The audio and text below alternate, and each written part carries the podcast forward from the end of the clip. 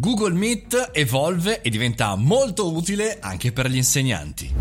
Buongiorno e benvenuti al caffettino, bentornati davanti alla macchinetta virtuale dell'internet. Io sono Mario Moroni e in questa settimana, come ogni giorno, alle 7.30, dal lunedì al venerdì, parliamo eh, di tutto quello che ruota attorno al nostro mondo. Oggi parliamo di Google Meet perché eh, grandi aggiornamenti stanno arrivando in casa Google. Sapete benissimo che è stato uno dei trend insieme a Zoom come strumento, diciamo, in partenza e in grande crescita. Pensate che ci sono 235 milioni di riunioni quotidiane su Google Meet, che io personalmente lo utilizzo parecchio, e quindi finalmente viene annunciata una, un bel aggiornamento, quindi tantissime nuove funzionalità espressamente dedicate appunto a chi gestisce le riunioni e in particolare per gli insegnanti. Finalmente possiamo ragionare anche in un aggiornamento interessante e utile anche per il mondo della scuola, perché per esempio c'è la possibilità finalmente di approvare o respingere tutte le richieste in ingresso con una sola azione, quindi senza star lì a dire entra, entra, entra, ma fare diciamo multiple people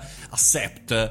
È interessante perché chiaramente eh, ci si può muovere più velocemente e poi, e poi insomma altre eh, funzionalità inserite come quella di cambiare lo sfondo, l'abbiamo visto durante le videochiamate, creare gruppi di lavoro separati, questo molto molto carino per fare una riunione con tutti e poi dividerci in sottogruppi, eh, inserire sondaggi, anche questo molto interessante per rendere viva insomma tutta la funzionalità e la cancellazione del rumore automatico per i dispositivi mobile. Insomma, tante novità, Google sta lanciando sempre di più, si sta lanciando in questo mondo eh, con eh, grandi soddisfazioni, perché se ci pensate pensate, no? tutti hanno parlato eh, di eh, Zoom, eh, giustamente, perché la company ha registrato dei risultati eccezionali, ma anche Google, insomma, ehm, è sul pezzo. Perché è così tanto interessato Google all'accesso di questi strumenti di videoconferenza, chiamiamola così?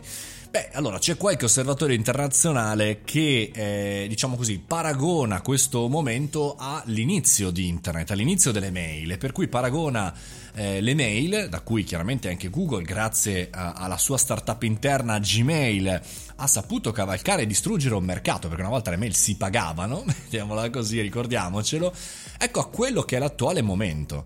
Cioè, se io eh, sono Zoom e ti permetto di fare queste videoconferenze ma a pagamento, bene, dall'altra parte l'alternativa è Google che mi permette di fare più o meno le stesse cose in questo periodo, con queste innovazioni sempre più eh, repentine, gratuitamente però utilizzando i miei strumenti. Quindi chiaramente riesco a segmentare meglio il mio pubblico e a fare advertising e il mio modello di business. Interessante questa visione per noi imprenditori e professionisti capire eh, eh, come funzionano i modelli di business e questi servizi, fra gratuiti, è sempre molto importante per capire dove sta andando il mercato e per capire noi, i nostri servizi, se stiamo seguendo la strada giusta oppure invece quella sbagliata. Staremo a vedere Google Meet avanti tutta.